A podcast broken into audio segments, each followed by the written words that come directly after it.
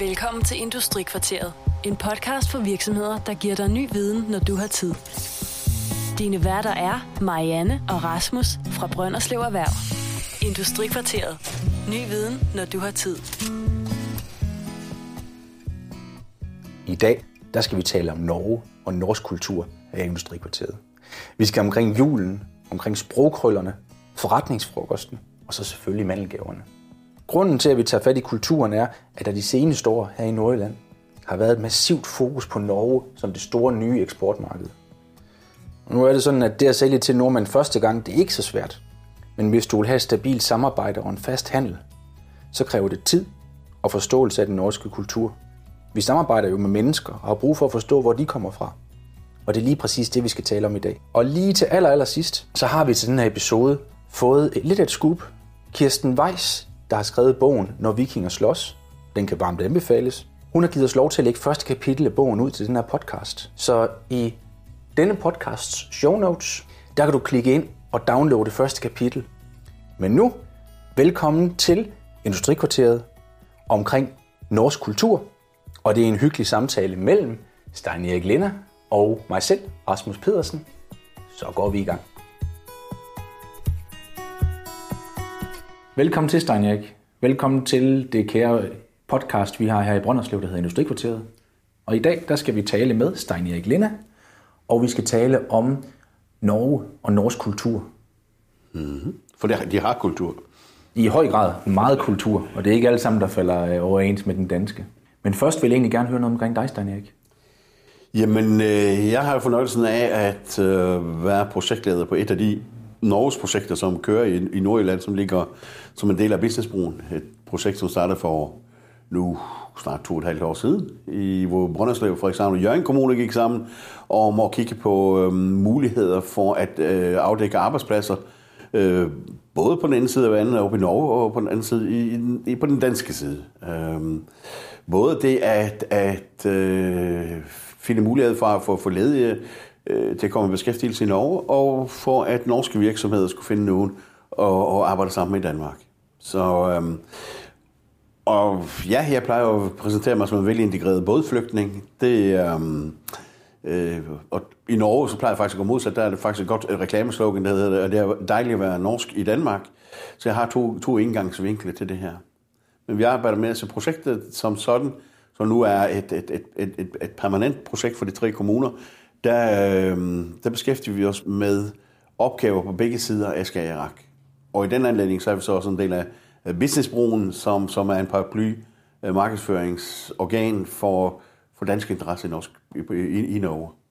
Hvordan endte du egentlig i Danmark? Jeg kommer til at spille håndbold. Øh, man kan ikke se det, men jeg spillede håndbold i sin tid. Og øh, så fandt jeg aldrig returbilletten.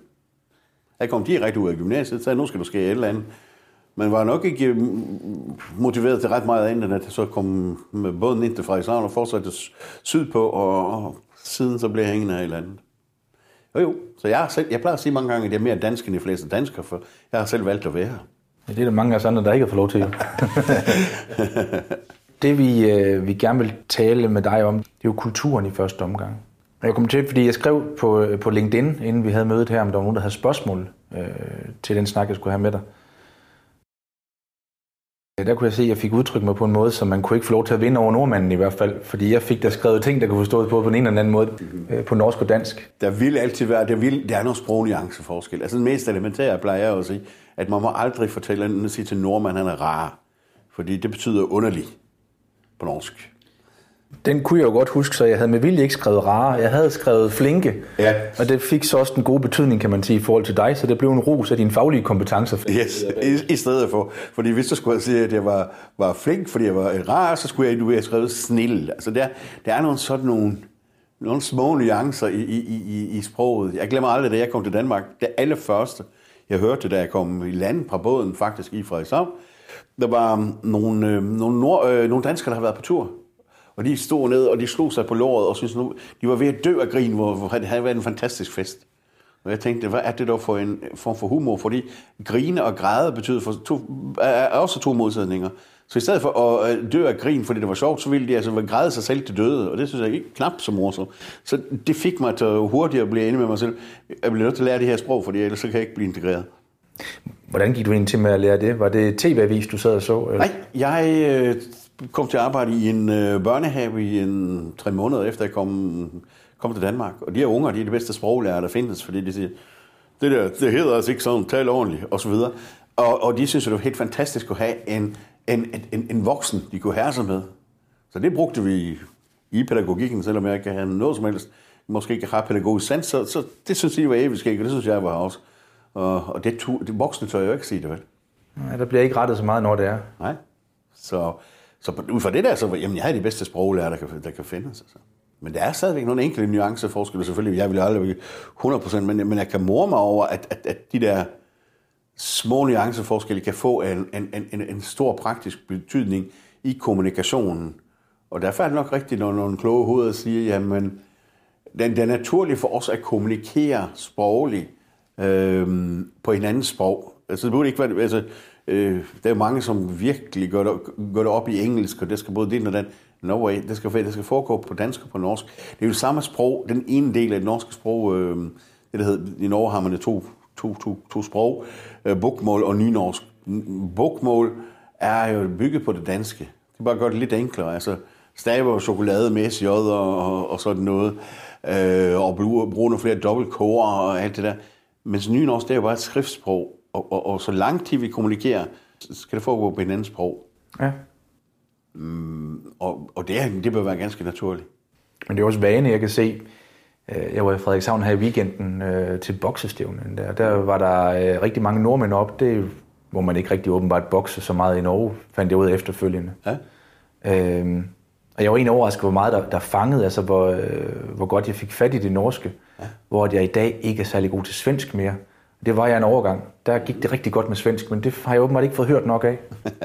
Nej, men, men, men, men, men, så er det jo så en af de der ting, som jeg altid siger. Altså, hvis begge parter taler tydeligt, så, så er det ikke noget problem. Så siger man, okay, i vendsyssel har vi en tendens, at vi kan tale med en kartoffel i munden, og så bliver det lidt sværere at forstå.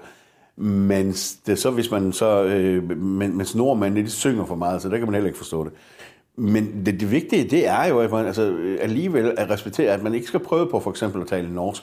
Hver gang nogen, får, nogen prøver at sige, tale norsk til mig, så bliver det det svenske. Så hver gang jeg siger, jeg kan norsk, jeg vil svare, hvad kan du? Jamen, det er jättebra, og det er svensk. Så er du, så er du allerede diskvalificeret. Men det er altså kun nuanceforskel. Vi, vi, vi, vi lærer jo hurtigt af hinanden. Altså. Ja.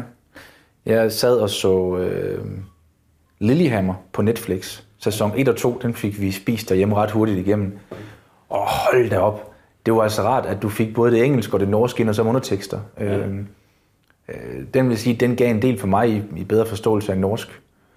Øh, jeg bilder mig selv ind, at jeg kan tale en lille smule norsk. Jeg holder mig fra det, fordi jeg krummer tær, når andre gør det samme med svensk og, og, og norske danskere. Øh, det er ikke altid så heldigt udfald, synes jeg ikke. Nej. Nej, men det, det, har, det har du også ret i. At det, derfor tror jeg ikke, man skal det. Altså, man kan så nemt komme til at og, og, og kigge sig på det. Så det, jeg synes også, man er, lad os da tale på det sprog, vi kender. Ja. Og du havde ikke set uh, Lillehammer, vel? Mm. Nej, du har holdt dig fra det. Jeg har set en enkelt episode eller to. Jamen, det er fint, men altså... For du for meget nordmand til at synes, det var sjovt. Nej, jeg kan se det, huske det, jeg så. Det, det, det, det, det, det, det synes jeg egentlig var fint nok. Det var ja. en god karikatur. Ja. Jeg, jeg, det, jeg tænkte meget over i det, det var, at øh, det kunne, hvis man fjernede sneen, så kunne det godt have været en dansk forstad for rigtig meget af det. Der var nogle, der var nogle nuancer, eksempelvis øh, en meget stærk kærlighed til vafler, åbenbart, mm. man har i Norge. Ja. Det var ikke klar over, at man havde. Åh oh, jo, åh oh, jo, åh oh, jo. Det er altså, vafler, det er jo en, det er jo en, en, en del af national spise, når man, når man ser på sådan, den, den, den fasong der. Øh, det er jo toppen af norsk hygge. Øh, om vinteren, hvis man så udløber på ski og kommer langt ind på et eller andet café eller kafeteria et eller andet sted, jamen så skal man have øh, solbær, toddy og øh, vafler. Ja, det er rigtigt. Det var den anden del. Det var solbær toddy. Yes. Sådan har det alle dage været. Altså. Og ellers ja. Sådan er det. Der, der har vi jo vores nuanceforskel, men vaflerne, jo, altså jeg er opvokset, opvokset med et øh, vaffeljern, altså det var en naturlig del af, af husstandens øh, indbo. Ja. Jeg ved egentlig ikke engang, jeg kommer fra et æbleskive hjem, men jeg ved ikke, om det er udbredt i Danmark, at... Øh... Vi får æbleskib findes ikke i Norge. Nej. Det ved man ikke. Det, ved man, det har man aldrig hørt om, hvad det er for noget. Så det, nej, nej. Så hvor, hvor, hvor vi har æbleskiveren, så har de vaflerne. Ja. Er lidt dårlig byttehandel, vil jeg næsten sige. den anden del, jeg, øh, der var meget ved, ved Lillehammer, da jeg så den, det var i forhold til embedsmandsværket. Specielt de første to afsnit, hvor at jobcentret de spillede en rigtig stor rolle. Mm.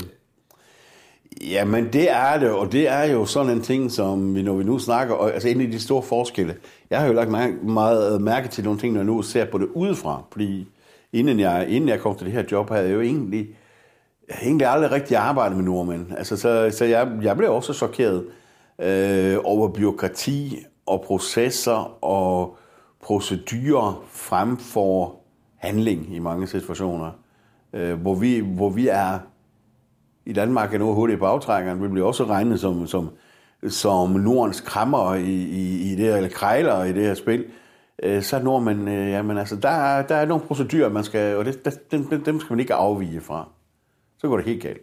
Det er nok en af de problemstillinger, når vi kommer lidt længere hen og skal tale om danske, virk, øh, danske virksomheders udfordring i Norge. Det er simpelthen at, at, at respektere, at de handler på en helt anden måde. Ja. Det er også fordi, når vi tager til Norge, så er vi jo udlændinge, og det tror jeg nogle gange, jeg, jeg glemmer det i hvert fald tit, når jeg selv er ude omkring, at, øh, at så er det altså mig, der er mindretal, og det er mig, der er ude. Øh. Absolut. Jamen, jamen, du er enig, og Rasmus, ja, og så, og så er det det, at vi vil gerne øh, flytte for eksempel vores forretningskultur. Den skal, det, det, skal de, altså, det skal de også respektere. Ja, det skal de. Men når de nu har nogle måder at gøre det på, så er det os, der kommer og, og, og, og tilbyder nogle, nogle ydelser, og det må i praksis betyde, at det os, der skal respektere den måde, som de vil have gjort tingene på. Det har vi måske ikke altid sådan, fordi, og det eneste, man ikke skal gøre med nordmand, det er at presse ham. Altså, jeg har fået nogle, set nogle grælde, grælde eksempler, hvor man siger, nu kom så ind i kampen, øh, nu skal vi tage nogle beslutninger, og så begynder man at komme, så begynder en dansker helt automatisk at komme med nogle praktiske løsninger. Og så er det mange nordmænd, nordmænd både virksomheder og privatpersoner, så står det altså helt af først. Så, så vil de slet ikke være med. Ja. Hvordan er det egentlig nu? Ja, det jeg læste op på det forretningskultur i, i Danmark, der er det jo, at vi sådan er, er rimelig hurtige til at, at gå ind og snakke forretning. Men der bliver også hyggesnakket. Hvor jeg kan se i Sverige, der er det meget den anden vej rundt, der holder man det der privatsnak. Det holder man sgu til efter fyreaften. Ja. Sådan er det jo nok også i Norge. Og, og Norge har jo, øh, som nation er de jo ret nye. Altså, de har jo kun været selvstændige siden 1905, øh, hvor de så fik i øvrigt den danske konge. Men, men, men, men, men, men det betyder jo, at, at, at de stadigvæk har nogle mindreværdskomplekser. Nordmænd er heller ikke gode til small talk, men altså, det er jo også visse dele, hvis du ser på, på øh, Norge, så har de jo bevaret utrolig mange små samfund. Jeg har nogle, øh, har nogle familiemedlemmer, der bor øh, på, på en eller anden i grænseområdet til Sverige. De har 20 minutter det ene nærmeste tæt sted. De eneste mennesker, de kan snakke med, eller eneste ting, de kan snakke med, det er øh, træerne i skoven, indtil de skal ind til købmanden. Og sådan nogle ting er der mange, mange små samfund, og det er klart, at der er man ikke vant til den sociale omgang. Hvilket der føder, at small talk er heller ikke noget ikke norsk begreb. Øh, og det betyder jo så, at I ender med, med udbredt grad, når de så endelig begynder at tale sammen, så kan vi, jamen så begynder man måske at tale om ord som velstand og Øh, altså den fine bil og den flotte båd og den nye hytte. Det findes jo 413.000 hytter, det vil sige, øh, deroppe. Så de ser også flotte ud, og, og og, som jeg siger, alle de ting, og den norske velstand, det er godt ting. Og nu, nu er vi jo i en skisæson, og nu skal vi snart til VM ski. Så der, der skal man med nordmænd tale om skisport. Altså, øh, det er, jeg tror, det bunder meget langt hen ad vejen i komplekser.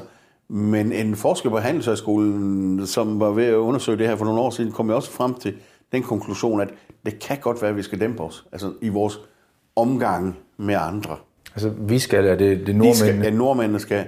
Okay. Så for den pågældende sagde, det er ikke sikkert, at alle mennesker har den samme holdning til vintersport, som vi har. Altså selvom det nord, man ikke kan forstå, at de ikke alle sammen sidder og klapper i de små ender øh, lige nu, og samtidig, det, sådan er der mange ting, altså, som nordmænd interesserer sig for, det interesserer vi os ikke egentlig for. Nej, det er sjovt, du siger det med skisport, fordi til boksestævnet, der blev der svinget med rigtig mange norske flag. Og ja, da jeg så dem, det, det passede bare ikke rigtig ind for mig, fordi jeg manglede en tophue og nogle ski med det norske flag som baggrund. Det, det hænger sammen for mig i hvert fald, at, øh, at det skal være skisport, når det er nordmænd. Ja, skisport, skiskydning, altså alt det har med ski at gøre. Men du kan også se sådan, øh, nationalfølelsen gå igen, hvis du for eksempel ser det norske kvindelandshold i håndbold og sådan noget. Og hvis, de, hvis deres fodboldlandshold vinder en kamp, hvis de slår Danmark for eksempel, lige godt om de er kvalificeret til næste VM, så, så, så, så er de altså, de, de bliver verdensmestre. Det, det er ikke noget at diskutere. Så jo, den nationalfølelse, den går igen. Også i, den, den, det, øh, i, i, i alt, der har med, med sport. Hvad er, det, hvad er vi gode til? Jamen, det er vi, har vi været gode til. Det er, det er for eksempel skisport. Hvor når jeg var ung, så var det jo så vældig op, og for det er vældig fantastisk inden for hurtigløb på skøjter, øh, som jo heller ikke er noget, som vi egentlig ved noget om her. Jo, rent bortset rent pudsigt nok, så har jeg lært at løbe hurtigløb på skøjter af en dansker, øh, som jo var med i UL. Men, men nu har de ingen resultater, og nu er det ikke interessant længere. Jamen, sådan er det vel. Det er jo også skiftende i Danmark, om det er her eller kvindelandsholdet, der er på, øh, på toppen. Øh, så det er jo de sportsgrene, hvor man gør godt, hvor man har altid har været dygtig. Det er jo ikke anderledes hverken i Danmark eller Norge. Men, men, men det er en altså, udbredt grad af, af nationalisme, fordi jeg er stolte over, at jeg har fået deres eget land. 400 år, øh, først med dansk styre, og så 1814, hvor de får det sådan en grundlov, øh, 17. maj 1814. Og så bagefter, så får de så 91 år med svensker, og det ved jeg ikke, om det bliver ret meget bedre af, men for dem. Men først i 1905, altså øh, i år for 110 år siden, så blev de, så blev det et selvstændigt land. Ja. Og det i sig selv, det kan man jo... Nationaldagen den 17. maj er jo, som, som er jo en, en utrolig fejring, hvor folk er øh, ude på gaderne i nationaldragt og flag. Og jeg har en ud på et tidspunkt her, da jeg blev spurgt om i anledning af jubilæet øh, for, for grundloven sidste år, øh, hvordan, hvilken indvirkning det havde haft på mig. Og jeg siger, jo, jeg kan huske, at jeg har gået, øh, jeg regnede ud, det gået 160 km.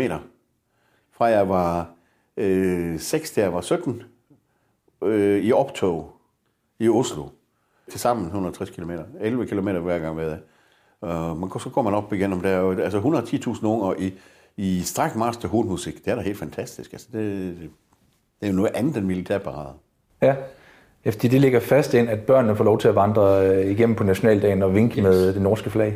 Nu skal vi travet helt op til Kongenslottet, og så i Oslo, der står den jo, stod de jo vinket, kongefamilien, og vi var helt overbevist om, at det var også det vinkede, og så gik vi ned igen, og det var øh, helt fantastisk. Og så gik vi lidt ekstra tur lokalt, sådan at øh, alle øh, pensionisterne og alle plejehjemmene, de også blev besøgt, så jeg kan godt sige, at der var travet nogle kilometer der. Altså.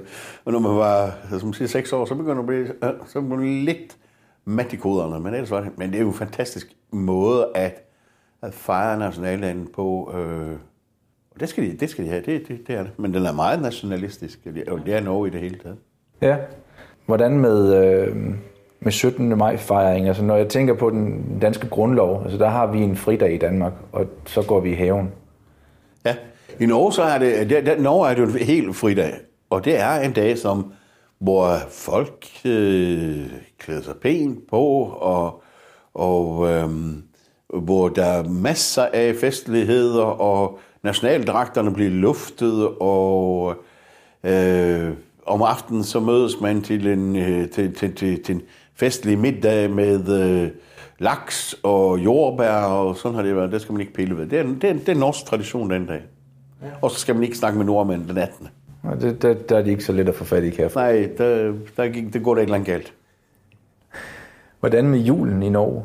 Jamen, julen er ligner til nok til forveksling på mange måder det, vi kender herfra. Altså, vi ser jo det, at i, i Norge vil typisk mange... Øhm, det er igen, der er mange, som rejser hjem til hjemmeegnen.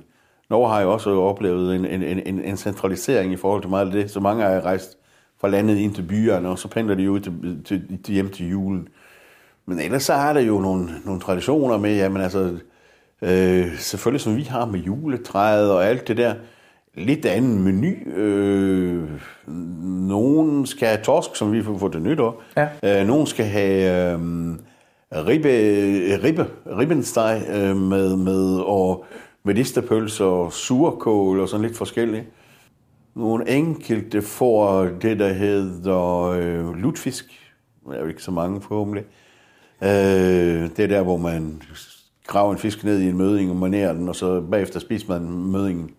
Øh, for det, altså, det, er, det er jo nationalt spise, også på de her tid omkring juletid. Du, du sælger det virkelig, vil jeg sige. Ja, det der, men, altså, det der, ja. men, men, men, men ellers så ligner det jo også, altså, jo jo, de, øh, jeg kan huske, at jeg voksede op med, at, at jeg kan i hvert fald se, når jeg kom her til, det eneste, som har ændret sig en lille smule, det er menuen. Så stort set, stort set er det det samme. Men det er jo en forskel. Altså, som regel så har de noget, der hedder sne og andre ting, som betyder temmelig meget. Så. Ja, så en lille ting udenfor. Det skulle du lige køre lidt i. Uh, vi har også haft jul, eller hvid jul et par gange, kan jeg huske. Blandt andet, da jeg var fem. Vi havde, jo, vi havde det her den 24. Ja, der havde vi også, det er rigtigt. Det kom faktisk nogle fornugte dage. Ja, det er sådan fast hver 10 år eller sådan noget, så har vi hvid jul. Ja. Øhm, grunden til at spurgte, det var, at jeg blev overrasket. Jeg talte med en svensker her omkring julen også, og ja. der fik jeg at vide, at de spiser fisk og skinke. Mm-hmm. Og øh, sådan, så kommer Disney juleshow, eller show, det kommer fast samtidig cirka som i Danmark. Mm-hmm. Og så er juleaften slut. Altså, ja, det er rigtigt. Det har, jeg, det har jeg oplevet. Det er den ikke i Norge. Øh, men julen i Norge starter klokken 17. Ja. Efter de har så set Disney's juleshow, det kommer så, som også her klokken 16. Og klokken 19, så har det i alle de år, som jeg har levet i hvert fald, har det været et drengekor, som sang julen ind på, på, øh, på tv. Og, og det var præcis øh, Sølvguttene fra Oslo, de startede præcis kl. 17, og derefter så gik man over til jul. Og så spiste man med det samme og, og, og gik rundt i juletræet og, og pakkede gaver op som os. Altså det der forskellen her, at i Danmark, så kommer vi nogle gange lidt senere i gang med det der med både og, og, og hvert så lang tid, man, når man ikke har små børn, jamen så, så, så bliver aftenen lidt længere. Norge, forskellen også i Norge, men det er sådan generelt, det er, hvis man lægger det sådan en lidt sjov detalje, det er, at nordmænd spiser hurtigere.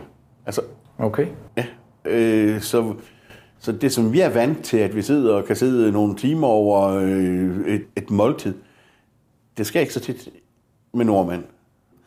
Det skal man selvfølgelig også, når man snakker forretningskultur, der skal man egentlig vende sig til. Jeg kan huske, jeg sad til et møde en gang, hvor det gik meget langsomt frem til klokken 11.30, og så skulle vi have frokost.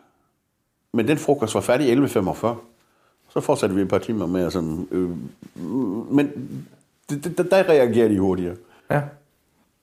Så den sidste ting, så skal jeg nok glemme at tale mere om julen. Øh, nu, nu lider vi i Danmark af risalamang. Hvad får man til dessert i Norge?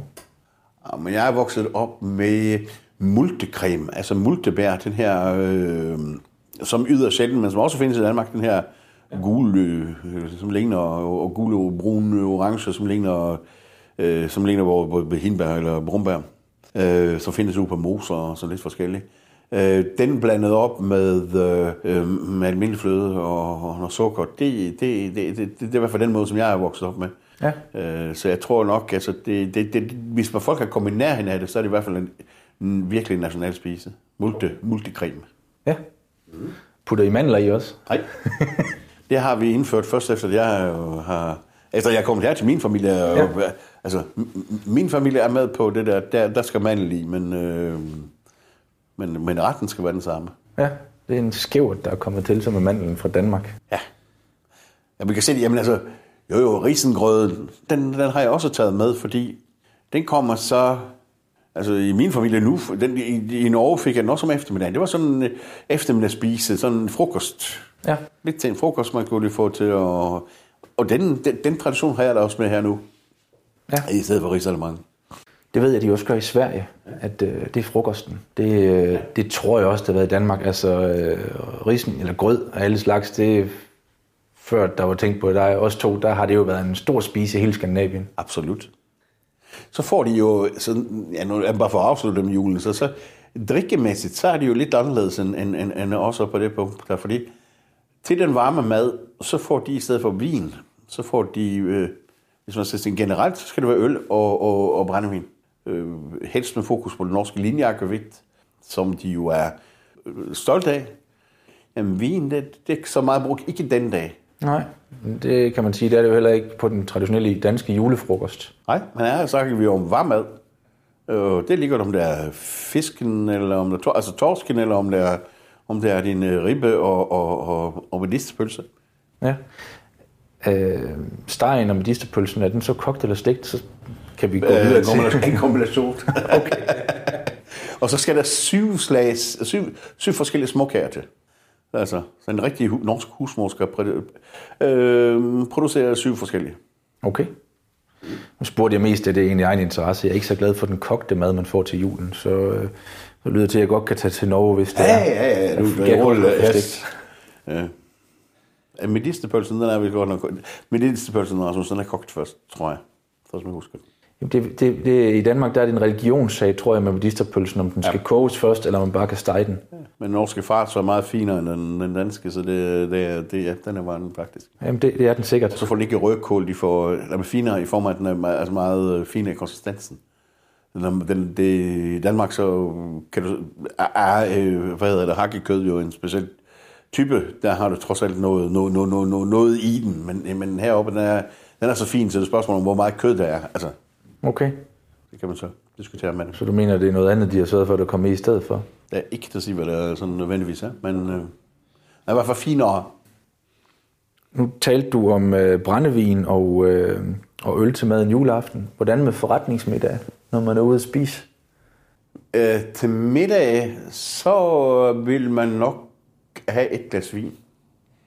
Eller to. Ja. Max. Hvis man har en to middag for eksempel nu, så, så, øh, så vil det være et glas hvidvin til forret og et, og et glas rødvin til, til hovedret. Ved frokosttid, så ser du det aldrig længere. Øh, eller det har du heller aldrig gjort. Det var noget af det, som nordmændene var mest imponeret over. Det kom til Danmark, så kunne de også... Øh, det, det, det, så, så talte de om, at når de endelig kom til frokost, der, jamen, så fik de jo både øl og snaps, og jeg ved ikke hvad, og gammel dag, i gamle dage. Men, men, men, men det går virkelig vildt til, og, og du kan se det typisk, altså, kommer du ud, ja, et glas vin af hver øh, slags. Ja. Jeg tror i Danmark, hvis, øh, når man inviterer norske forbindelser ned, så afhænger det af, hvor høj grad der taler om et smørelsesmøde. Det er du fuldstændig ret i. Øh, det tror jeg også. Men traditionelt, så var det jo det, at nordmændene, de synes, altså, det, det, det, det kunne de egentlig godt lige være være. Men selvom de selv synes at vi var lidt for drukne. Altså, øh, men det var det også. Altså, det er jo ikke mere end 10 år siden, så, så, var, øh, så var en øl til frokost, det var en naturlig del, eller 15 år siden i hvert fald. Jamen det var det. Det var også altså, barskabe på kontor og cigaretæsker og hvad vi har. Det var jo også ganske normalt. Og, så, øh, så der er sket meget i Danmark, kan man sige, fald på det område, at øh, der er alkohol ikke så velset mere. Nej. Og, og når vi nu snakker om sammenhængen med de, de to lande, øh, der var vi jo, altså vi var, danskerne var jo lidt berygtet. Øh, også danskere, som tog derop, og, og sådan, altså havde en alkoholkultur, som ikke matchede den norske. De synes jo nu, at vi er noget mere afslappet. Altså, vi kan ligesom sprede det ud over flere dage. Det synes de jo egentlig er lidt hyggeligt. Altså, at man, man, man, har der en kultur, som gør, at, at øh, du er inden for nogle bestemte rammer. Øh, og du mm, skal du have en glas rødvin, jamen, så gør du det sådan hen i, så er det i weekenden. Så tager det til gengæld måske så mange, hvor vi andre kan sådan, måske sprede lidt ud. Det, det, er jo en, det er jo også en forskel i, i, øhm, i kulturen. Men så er det også mange nogle, som danskere, som var, var, deroppe og arbejde og så videre. De, øh, de havde jo taget nogle, den danske kultur med, hvor de kunne f- drikke alkohol på almindelig hverdag, og i nogle situationer, hvis det var nogle bestemte øh, øh, øh, faggrupper, jamen, så kunne det også være alkohol midt på dagen og sådan noget. Og det var jo, det, der var et problem. Altså, det var jo danskere, der blev sendt hjem på grund af den, den forskel, der var i den kultur. Hvor der var en nul-tolerance i, i, en, i, i Norge, så var det ikke, det, øh, så, så, var det jo, så var det ikke nødvendigvis det her hjemme, vel? Altså, inden for visse faggrupper. Vi, øh, vi har talt arbejdsmarked, og du hjælper mange ind på, øh, på det norske arbejdsmarked. Vi prøver på at synliggøre, hvor jobmulighederne kan være på det norske arbejdsmarked. Der har jo været meget fokus på, øh, da vi startede projektet, så troede man, at øh, det var noget med håndværkere, og man troede, det var noget med det maritime offshore og så videre. Men det viser sig, at det, det, det, sådan blev det ikke. Jo, håndværkerne eksisterer stadigvæk. Men det viser, at det behov, de havde i Norge, var for eksempel for, for inden for, for nogle mere blødere fagområder. Øh, vi formidler ikke jobs, men, men, men, men i dem, vi ved nu om, så er den klart største faggruppe, det er pædagoger.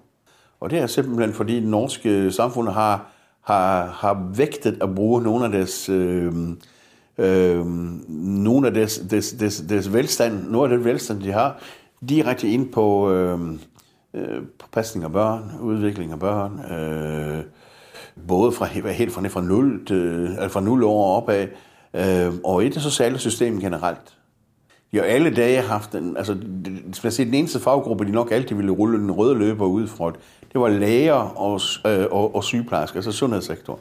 Dem har vi heller ikke rigtig nogen af. Men, men, men folk, der kommer op, de siger noget om, at arbejdsvilkårene er så meget anderledes øh, end, end, end det, vi er vant til. Men det, vi har set øh, indtil nu, det er, at vi har, har været med til at rådgive folk i 70 forskellige faggrupper. Øh, så øh, så det, det giver jo altså et særdeles bredt spektrum, men det suverænt største, det er, det er pædagoger. Ja. Får du nogen tilbagemelding på, øh, på arbejdsmiljøet, altså hvordan kulturen er forskellig? Ja, Øh, når man tager den en bestemte faggruppe, det er lidt specielt. Der, der er noget af det, som folk bliver... Uh, noget af det, som folk er øh, dybt øh, optaget af, det er sådan som normering. Det vil sige, i Norge så øh, er der i, i hvert fald minimum fire voksne til øh, 14 børn på øh, mellem 0 og 6 år. Øh, det er jo en problematik, som vi slet ikke... Altså, det er jo det er tal, som vi slet ikke kan være med til herhjemme, vel? Det kan vi da ikke. Det er dobbelt op på børnene, og øh, så samtidig også en halvering af antallet af voksne. Men kulturen, altså den norske arbejdskultur, danskerne oplever den anderledes, så du siger, at det er i forhold til en hierarkisk opbygning. Ja, og det som danskere også fortæller, og danskerne som er deroppe fortæller, det er, at vi er bedre, mere vant til at træffe beslutninger. Det siges også, og det, det, det tror jeg også på, for det har jeg hørt i andre lande også, at danskerne har en meget høj arbejdsmoral vi er, vi er jo så løsningsorienteret, at vi arbejder på en, på en måske på en lidt anden måde end, end, end nordmændene, hvor vi ikke altid føler behov for at spørge, men er i stand til at træffe nogle beslutninger. Og det har vi jo set blandt nogle af de unge mennesker, som har kommet derop, og som har fået nogle, nogle chancer, at, at, at, at, at nogle unikke, unikke chancer, selvom de har været helt nyuddannede. Det har jo været, at de, de, de ligesom har fået lov til at arbejde sådan, som de kender, for eksempel for universitetet, hvor det er meget øh, øh, projektorienteret, og tør at træffe nogle beslutninger, som nordmænd måske ikke vil gøre. Igen, fordi de er meget procedureorienterede ja. i forhold til det, som, som vi kender. Og det betyder i sig selv, at, at, at, at jamen altså, man siger jo fra ambassadens side i, i Nordmateriale om, om det med nordmænd, altså man skal jo være opmærksom på, at kontakter til norske virksomheder foregår mellem 9 og, og, og, og 15, og fredagen til kl. 12. Derudover så arbejder måske, så er det ikke alle nordmænd, der arbejder vel, altså så, så bruger de lidt tid på lidt andet. Jeg ved, at den er en generalisering, og ved, at hvis en nordmand vil høre det, så vil han reagere på det ligesom samme måde, som, som når, jeg på, når vi påstår, at ordet manjana, det er altså et, et, et det er et, et, et, det er ikke et spansk ord, det er et norsk ord, fordi den måde, som man arbejder på en gang imellem, det er, at man skal så mange, tænke, tænke så lang tid over nogle ting. Øh, og det, det afspejler sig mange, altså i den den, den, både den arbejdsmoral og den arbejdskultur, som er der, at, at, at, øh, jamen, vi sætter os ned og holder et møde, altså, så får vi ikke taget de beslutninger, som vi skal tage. Men det er jo også fordi, hvis der er så meget fokus på procedurer, så er der mange folk, der skal igennem, før den endelige beslutning kan træffes. Absolut. Og det er så mange ting, som er reguleret, hvor vi siger, at øh, vi, vi, vi har et rimelig reguleret øh, arbejdsmarked. Så skal man jo bare øh, i, i Norge få uden at have en, en masse ting omkring skal vi sige, for omkring arbejdstid. Det er øh, utrolig skrabt. Så altså, er du øh, ansat på, på, på, i en 80 timers stilling, eller 80 procent, undskyld, 80 procent stilling, jamen så arbejder du altså ikke øh, over de her øh, 30 timer om ugen, vel? Fordi det må du ikke. Altså, det overarbejde er ikke noget, man normalt skal kalkulere, men man får. Det er faktisk noget, mange danskere, som kommer op til for at arbejde nu, de, de mange danske håndværkere for eksempel, de er jo vant til, at de kunne knokle igennem. Det kan de ikke længere øh, fordi der har man sat restriktioner på det. Øh, max 54 timer, hvis du kan regulere ned til 48 timer over en 8 ugers periode. Så alle de danskere, som er vant til nu at knokle, de er altså 24 øh, timer i døgnet, og så rejser de hjemme i weekenderne. Det findes ikke mere. Og, og den del, altså der er sådan nogle ting der, helse, miljø og sikkerhed, som, som også er en så væsentlig del øh, af norsk øh, arbejdskultur, hvor alt er reguleret. Altså der findes jo øh, HMS-standarder for, for, for alt fra børnehaver til kontor. Jeg læste øh, her forleden dag bare, at øh, HMS-reglerne for et kontor, som det vi sidder i, fylder, de grundlæggende fylder 37 sider Øh, regulering, og det er sådan en egenkontrolshistorie, og der skal jo selvfølgelig chefen skal starte, og alle skal med. Så ligger der for alt. Børnehaverne, øh, selvfølgelig for sygehus og alt muligt andet, og, og industrien, men, men det ligger på alle mulige områder. Og det mest fantastiske, øh, sådan en sidebemærkning, når man læser HMS-standarden for kontor, så starter den med, at du øh, helst ikke må tænde ild udenfor. Der er sådan en små ting, der siger, okay, hvem vil gå uden for døren her og sætte ild til det? Altså, åben ild lige udenfor. Det, det, det står der. Ja, du kan lige sige mig en gang, HMS standard, hvad? Øh... Ja, helst miljø og sikkerhed. Okay, Yes. godt. Det giver også mening, selv på dansk. Ja, ja, ja, ja, ja. Og det er inden for alle fagområder. Det er, som sagt, altså, der er øh, standardregler. Det er jo alt fra arbejdstilsynet, der er involveret til, det kan, det kan være arbejdsforholdene, det kan være mange andre ting, som også, som også er beskrevet, de skal beskrives i en HMS, øh, som svarer vel til en ISO, så det, eller ISO-beskrivelse af nogle ting. Men altså alle procedurer, evakuering, whatever, det er selvfølgelig, nogle af dem er helt logiske. Eller arbejdsmiljø også. Ja, ja, arbejdsmiljø. Ja, ja, men arbejdsmiljø går ind i det. Øh, miljøinformation. Altså, hvordan du øh, informerer dine... Og selv på et kontor, så skal du have et beredskab, som fortæller om øh, miljøpåvirkninger på kontoret. Altså, Det har, jeg mener, en del af det også er i, øh, i de danske regler. Der har arbejdsgiver og lønmodtager i Danmark nok lidt mere afslappet forhold til det. ja, altså hvis, du går, hvis vi spørger her i huset, hvor mange der kan beskrive øh, HMS-reglerne for, for det her kontor, så er det ikke mange, der kan svare på det. Men i Norge, så skal de kunne svare på det, og de vil tjekke det. Jeg ved, jeg ved hvor mappen står. Hjælper det? Okay. Ja, fint, Jamen, så, så, er du, så, er du, så er du på vej. Vi har vist også fået en rygepolitik, øh, hvilket ikke var så nødvendigt. Der er en medarbejder, der ryger, og hun ved, at det skal foregå udenfor. Så. Ja. Øh, tidligere var reglen, hun må gerne ryge herinde, hun må ikke puste ud. øh, løn og... Lønnen i Norge er jo generelt øh, på de fleste fagområder stadigvæk lidt højere, end den er i Danmark. Knap så udbredt, som den var øh, bare for, for to år siden, øh, hvor der var kronekursen i 100. Altså, det var jo en til en.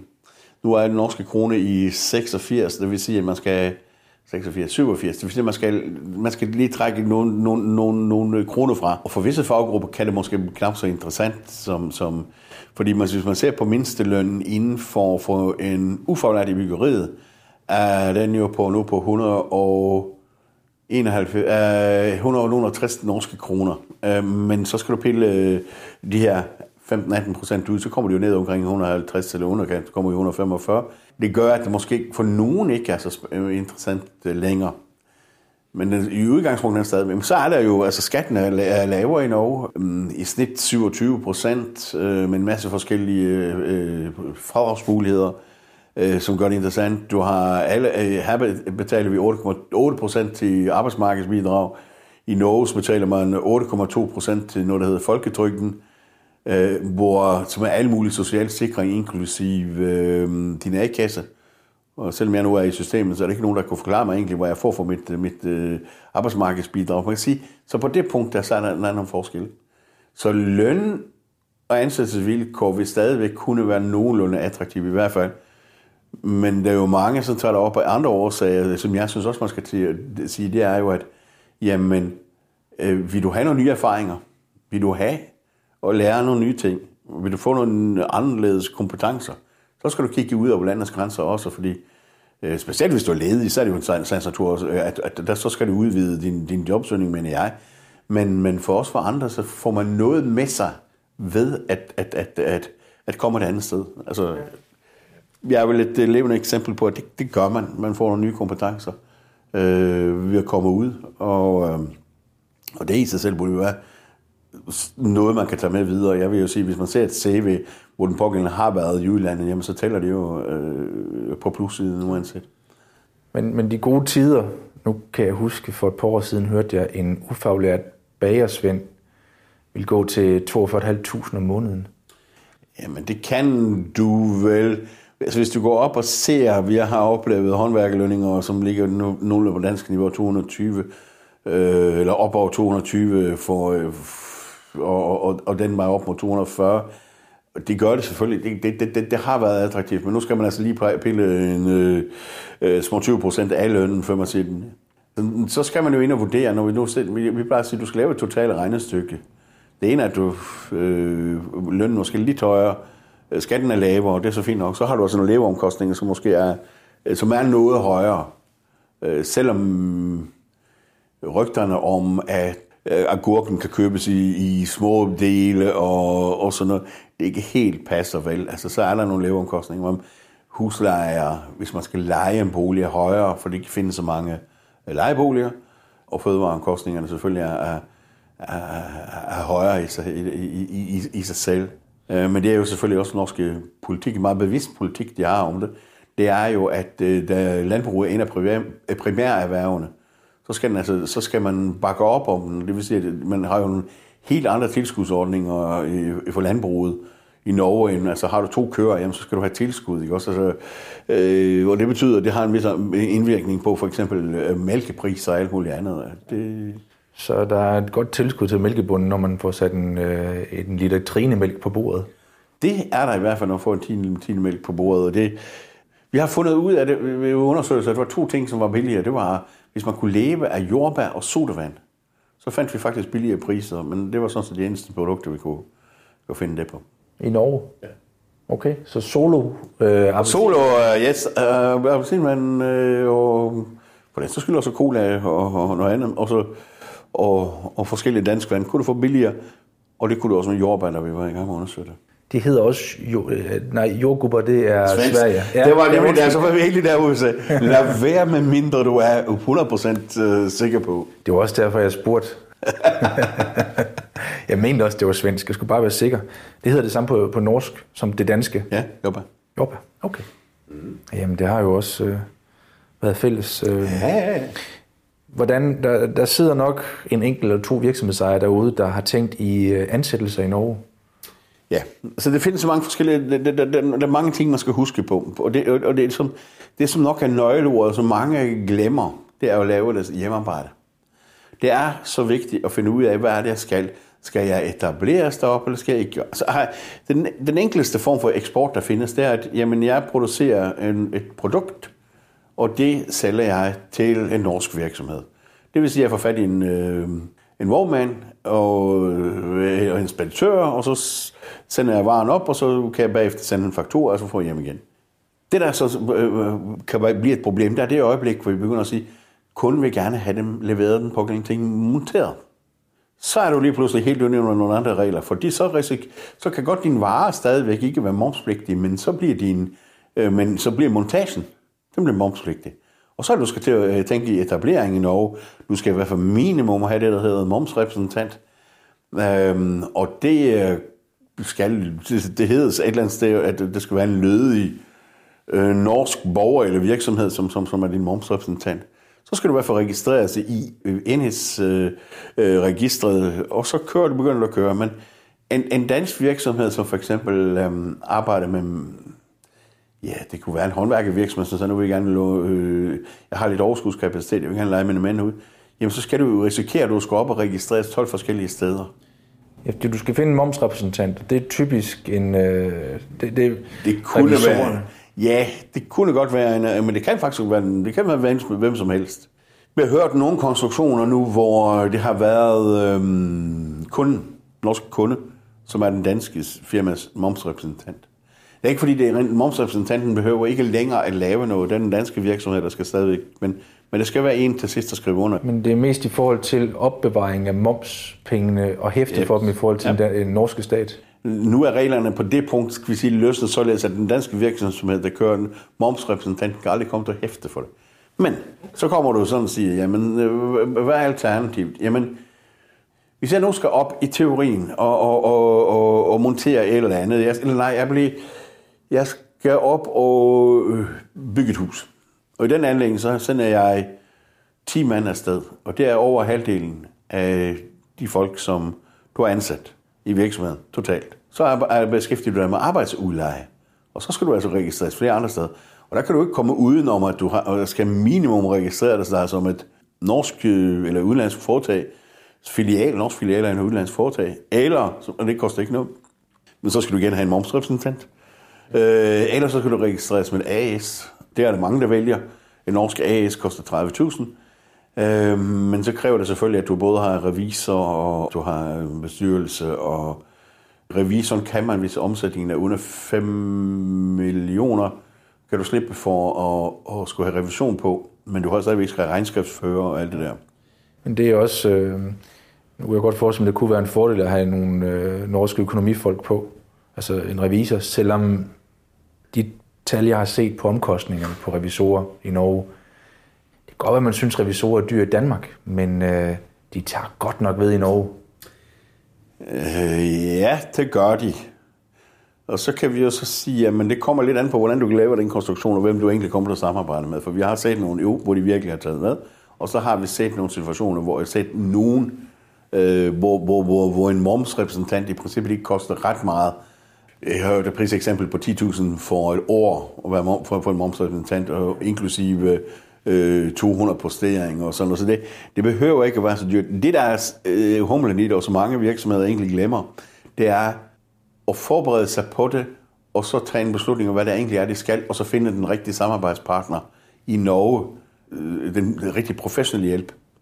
Det kan være så kompliceret. Jeg har lige øh, været øh, involveret i en sag med en, med en, med en maskinvirksomhed, øh, hvor netop det her, de øh, øh, skulle levere med montage. Og de skulle levere med montage på en byggeplads. Det vil sige, du skal altså, et, at du skal have personnummer på samtlige dine medarbejdere. Det kan du godt komme til i flere forskellige sammenhæng. Men de skal i det kort, og ting og sager, bom, bom, bom.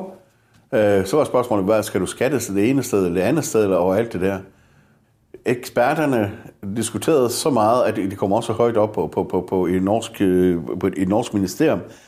Men det blev faktisk så brugt, at, at, at, at processen har taget x antal mange timer bare for at råde første år ud af det her. Og nu er de altså, øh, og de blev, de blev tvangsetableret af de norske myndigheder, fordi de kan etablere et selskab. De sendte bare folk op, og så skulle de skrue de her ting fast, og så lige pludselig var det ude faktisk i arbejdsudleje, og jeg ved ikke, hvad det var. Så der er nogle ting der, som man... Altså samhandel med Norge kræver forberedelse hjemmearbejde. Altså det er ikke kul på gaden, vel? Altså du bliver nødt til at gøre en... Og nu har vi været inde på det her med processer og procedurer og alt det der, og at tænkt tid i Norge. Så kræver det forberedelse hjemmearbejde. Du skal også vide, at dit bagland kan det her. Vi har set mange danske virksomheder, som som siger, jamen vi vil til Norge, og så er de bare i den daglige drift hjemme, er ikke øh, tyvende til, øh, det til at tænke øh, eksport for eksempel.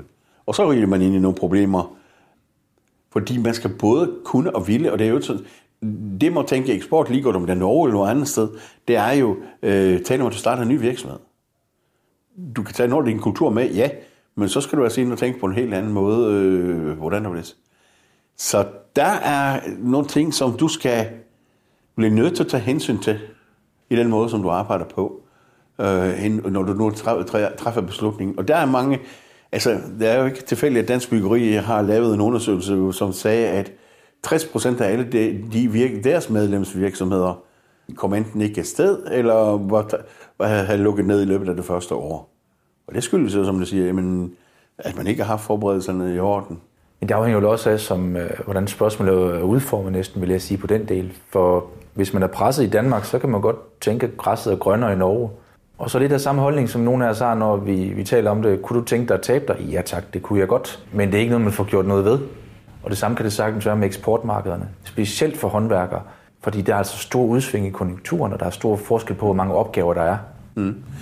Jamen, det, det har du ret i, øh, Rasmus. Det var, altså, men det var nogle enkelte ting, for eksempel øh, i, i selv da det var nemmere for nogle år siden var det meget nemmere at få en dansk virksomhed til at komme til Norge. For der, der, der, der pakkede du bare firmavognen, og så kørte du op, og så gjorde du nogle ting, og så kørte du hjem igen.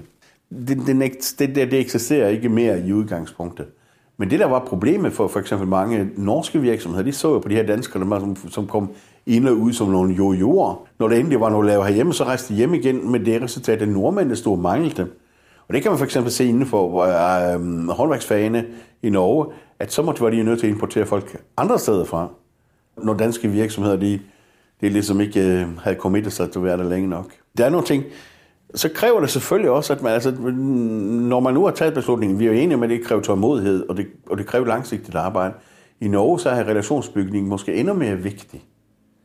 Hvis det er, man kommer op, og nu rejser jeg til Norge i morgen, jeg er forberedt trods alt på, hvad jeg kommer op til, og så skal jeg bare have en ordre med hjem. Det får du ikke, fordi du igen skal arbejde på en længere, tænk på en længere bane.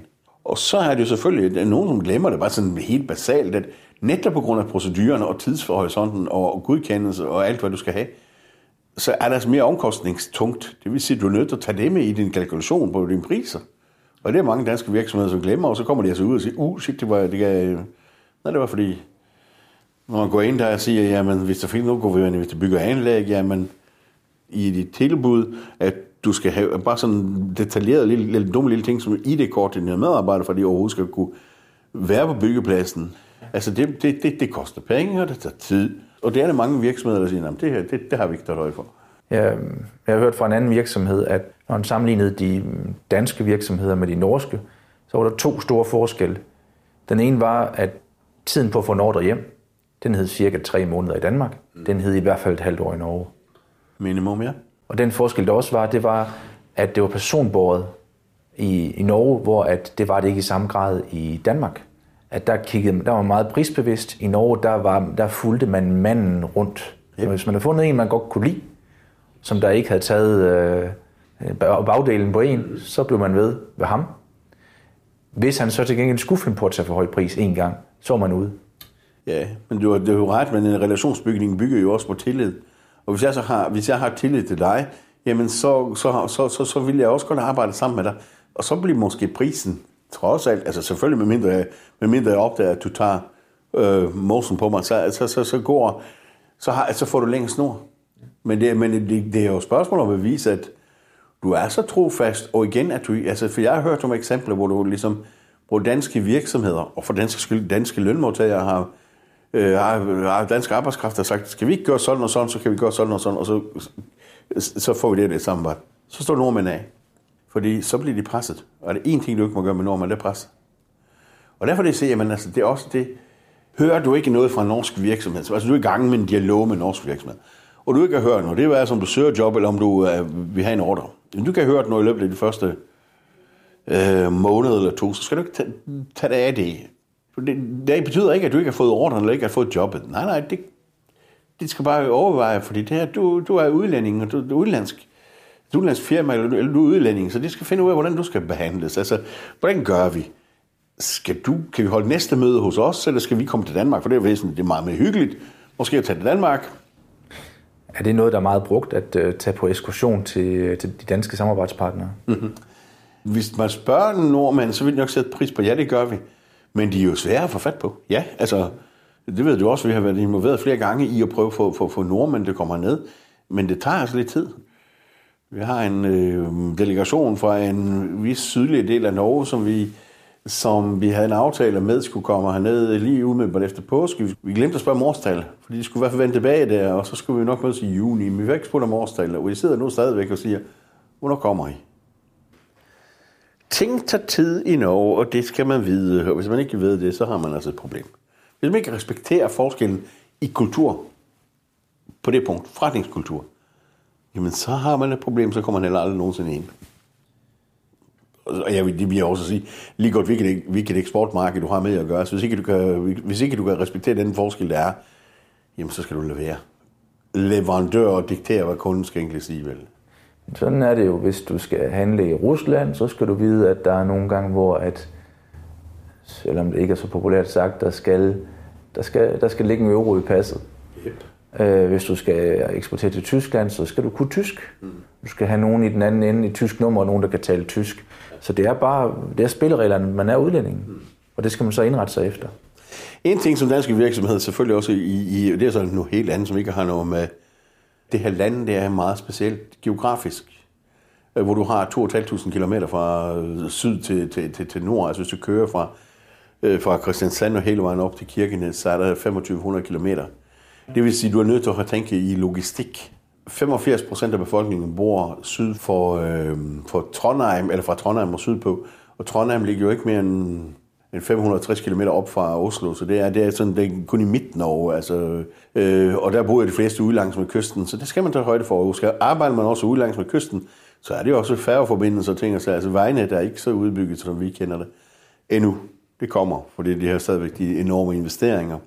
Det betyder, at man også skal altså helt ind og se på, jamen, det er jo, det er jo at drive forretning, i, i, i, hvis man skal ind på det norske marked, er omkostningskrævende. Men man skal altså se på, om er det, er det det værd, øh, øh, og hvor er mine kunder hen. Øh, og det er nok også nogen, der glemmer, altså som får et chok, hver gang de kommer op. Og der skal man jo, det, når, det skal man tage så meget højde for, altså, at man har det med i planlægningen også, at logistik betyder noget. Det skal man selvfølgelig også have med, når man nu snakker om, jamen, kan jeg bearbejde det norske marked, for eksempel for Danmark af? Eller skal jeg have en mand oppe på, i markedet, som taler norsk? Der er jo også nogle ting, som, som, som, som man bliver nødt til at, at tage med i vurderingerne om, øh, hvordan man skal arbejde. Ja. Og der er der så også forskel på, om du ansætter manden, eller om du tager ham ind som øh, kørende konsulent. Absolut. Jeg tror ikke, det findes... Det kommer, det, jeg tror, det helt, øh, kommer helt an på den branche, du er i. At du er en producent af en vare hernede, det var en maskine eller whatever du har, kan du vel måske godt klare dig med en, en måske klare dig med en agent. Men hvis du virkelig vil gøre noget med det norske marked, jamen så etablerer du et AS, og så får du altså en øh, nordmand ansat til at drive et salgskontor fra det norske marked. Den tager det med som en investering, fordi så viser du også, at du er committed til, til, til at være i Norge. Det er også skrevet, hvis man vil have den fine .no hjemmesideadresse, at ja. du har adresse deroppe. Jeg har ikke helt fundet ud af, om det er nok at have en postkasse, altså have et... Øh... Det tror jeg godt, det kan være. Jeg tror godt, du kan få en momsrepræsentant til at få et... Øh, så for, at du får en NU-adresse. Øh, altså dit NUF øh, får en NU-adresse, men, men, men øh, øh, man skal sætte det altså inden for, og det kommer selvfølgelig an på, hvilke, hvilke, hvad, hvad det er, du, du vil levere til norske marked, men du skal altid tage den vurdering, uanset hvad. Skal jeg være øh, rent fysisk på markedet, så jeg er i gåsøjne en, en øh, norsk-dansk virksomhed, eller, er jeg, eller kan, jeg, kan, kan jeg klare det hernede fra? Ja. Jeg har set nogle eksempler, hvor, det, hvor, man, hvor man betjener det norske marked fra Danmark, og det er ikke alting, der går så godt. Fordi afstanden igennem bliver så stor. Ja, men altså, hvis de kan have en der til at sidde og sælge øh, flybilletter og lave support på computer i USA, så kan man jo også godt lave en del af det. Men det er selvfølgelig... Altså, jeg hørte om, om nogen her forleden, som, som, hvor, hvor, hvor de måtte indrømme, at der havde de valgt en forkert strategi, fordi, og de blev nødt til at sidde op i det norske marked, fordi det var, det var nogle, nogle maskiner og nogle, nogle teknik, som, som og, de, og de kunne ikke få norske kunder hernede, vel? Altså, de, de, de var nødt til at være op. Det var nogle små ting i noter, det var ikke det, jeg hængte med det. Nej. Øhm, jeg vil gerne lige omkring hjemmesiden, øh, NO-hjemmesiden. Fordi til jer, der sidder derude, husk, dansk og norsk ligger så tæt på hinanden, så søgemaskinerne er svært ved at kende forskel. Og derfor er det en god idé at få lavet en underside. Selvom du ikke har .no, så få lavet en underside, hvor du får defineret sproget som norsk, og få oversat teksten til norsk. Mm. Professionelt oversat teksten til norsk. Og du mener ikke, det er noget, du skal sætte mig eller Google til? Nej, det skal heller ikke sætte mig til det. Okay, det er ærlig snak.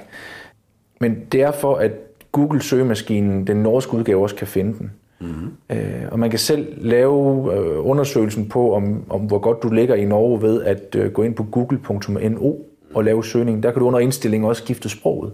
Husk, at der er AdWords også. Google AdWords, der kan du, hvis du har planlagt en stor besøgsrunde i, i Norge, gå ind og købe placering på side 1 på dit firmanavn.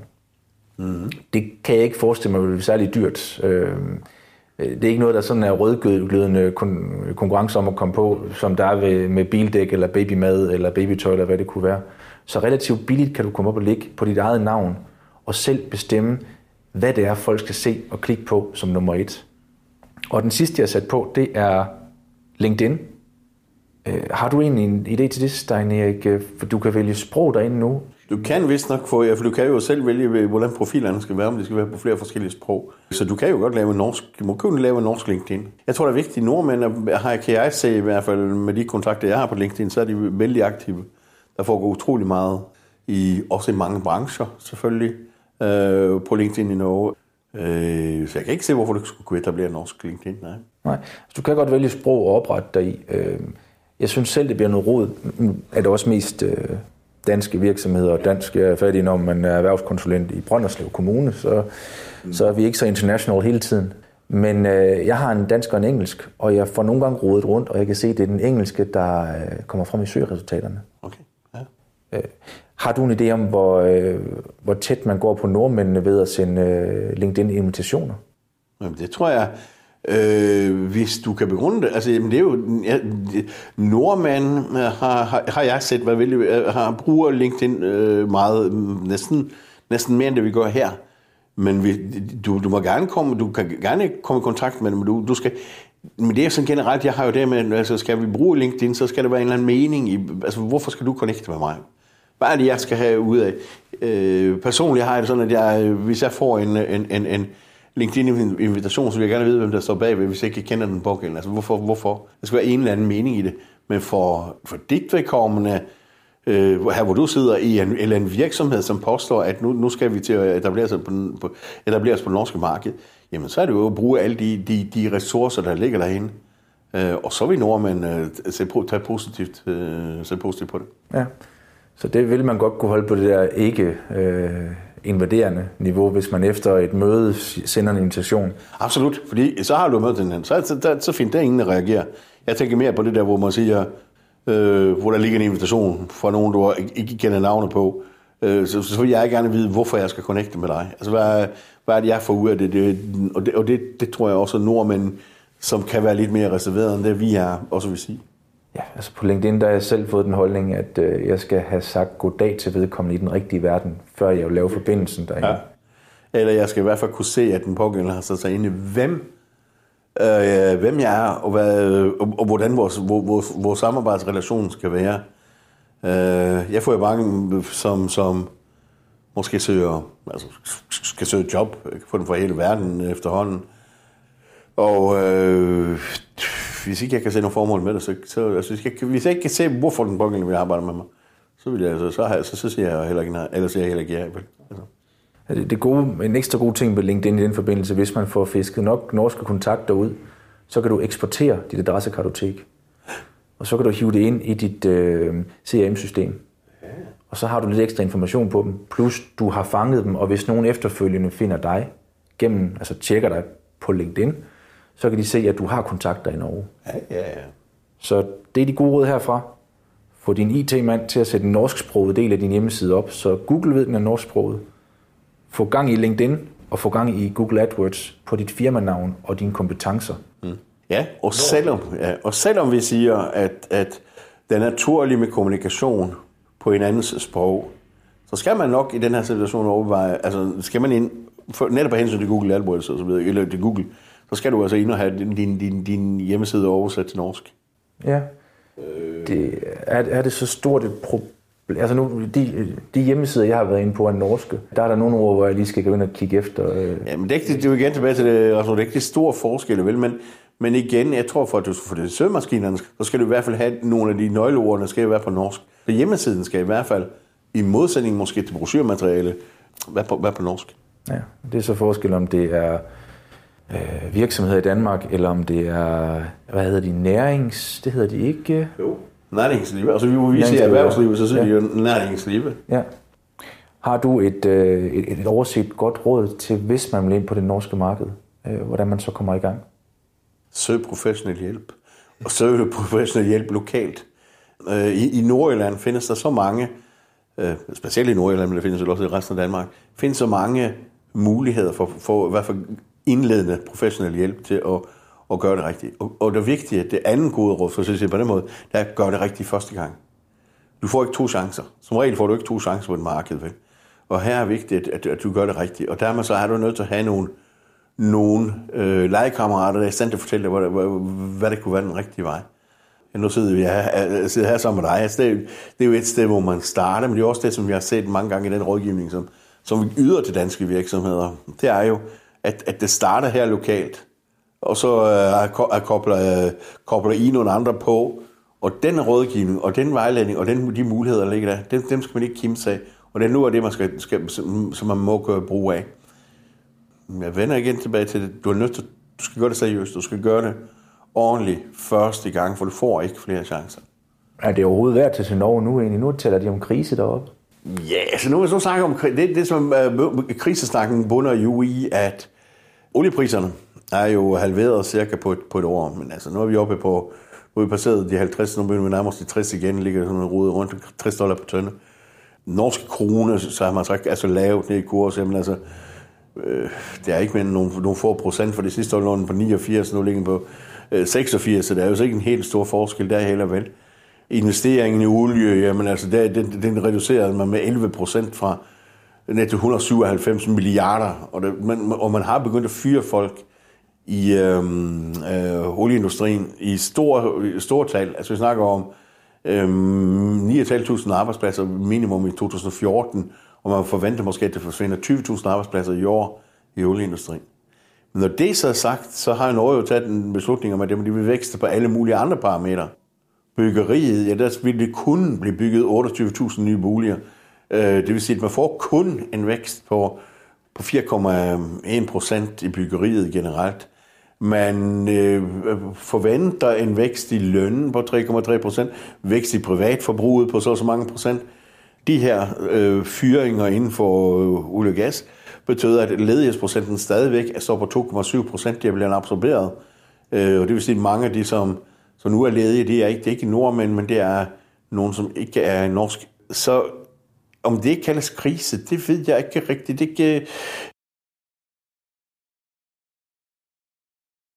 I Norge så skal vi nu vende os til at operere med det hedder her nynormalt.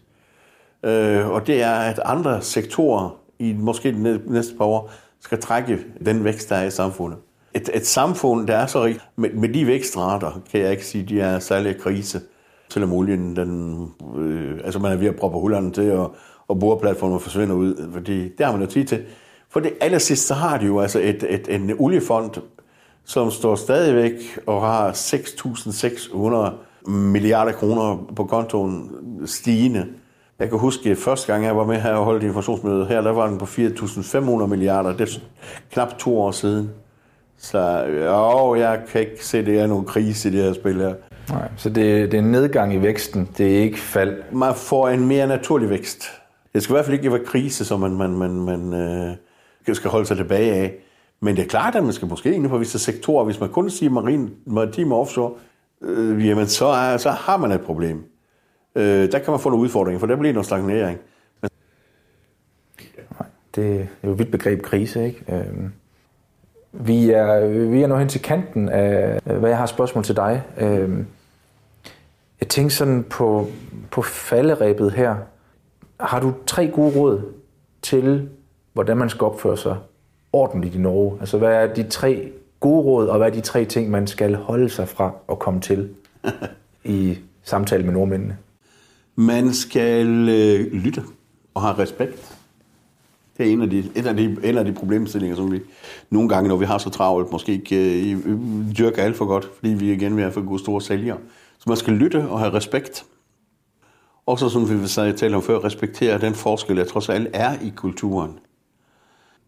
Men ellers så skal vi være os selv. Altså, de kan jo godt lide os. De kan godt lide danskere. Den, synes, danskere er lidt eksotisk. Vi tør at gøre nogle ting, som de ikke selv tør. Det, det er godt gjort, at Nordjylland skal blive eksotisk. Jamen, det er vi faktisk som sådan. Og så, men vi skal stærkt, klart og tydeligt udvise øh, tålmodighed. Og så er det jo altså, som igen tilbage til, det er jo altså, den tid tager, ting tager den tid, som det tager i Norge, det skal vi altså, og det er igen, det er jo en del af den kultur. Vi skal respektere, at, at, at myndigheds, måde myndighederne reagerer på anderledes. Vi skal respektere de der små sprogforskelle, der er, øh, men som ikke er særlig store. Okay, jeg plejer at sige, at nu har jeg lært, øh, altså vi har talt om nogle af de her små forskelle, det gjorde vi indledningsvis. Jeg plejer at sige, den, den, den, den morsomste, som jeg håber nu, at sådan cirka 2.500 danskere generelt ved nu om, det er, at den øh, nullemand i Danmark, det er, den hedder en hybelkanin på, øh, på norsk. Den er meget sødere, men, men ellers respekt og tillid. Hvordan er det, hvis du bliver inviteret til forspil i Norge, så er det altså bare en forfest? Ja. Øh, og du, du skal ikke byde på morgenbrød i Norge heller. Nej, nej, det skal... så nu, nu er du ude i noget som... Øh, det, er, ja, det eneste forskel. Jamen, det, altså, jo, og så skal du lære at tale på norsk. At tale på norsk? Tælle. Tælle? Tælle. Ja. Oh, ja. Det der med øhm, 50, 60, 70, 80 og så videre, det går, altså, det går ikke, og 90, det går altså ikke ret godt op. 50, 60, 70, 77, 80, 90. Og når du har styr på det der, altså det, og det er væsentligt i forretning, altså at du kan tælle, så de kan forstå, hvilken regning det er, de skal betale. Så. Ja, og du kan forstå den anden vej rundt også, hvad de egentlig er ude i. Yep. Norge har nogle muligheder, øh, men der er ikke kul på gaden. Nej.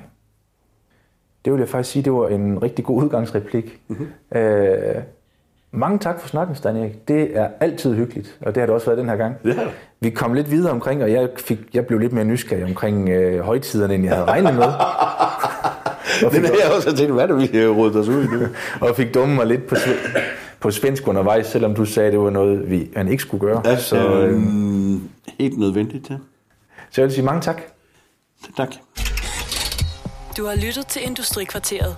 Industrikvarteret produceres af Brønderslev Erhverv og sendes gratis til inspiration for dig. Vil du høre tidligere episoder, kan du hente dem på brønderslevererhverv.dk eller iTunes. Der kan du også abonnere på dem som podcast. Du kan kontakte os på erhvervsnabelag 99 3x45.dk eller på telefon 99 45 52 00.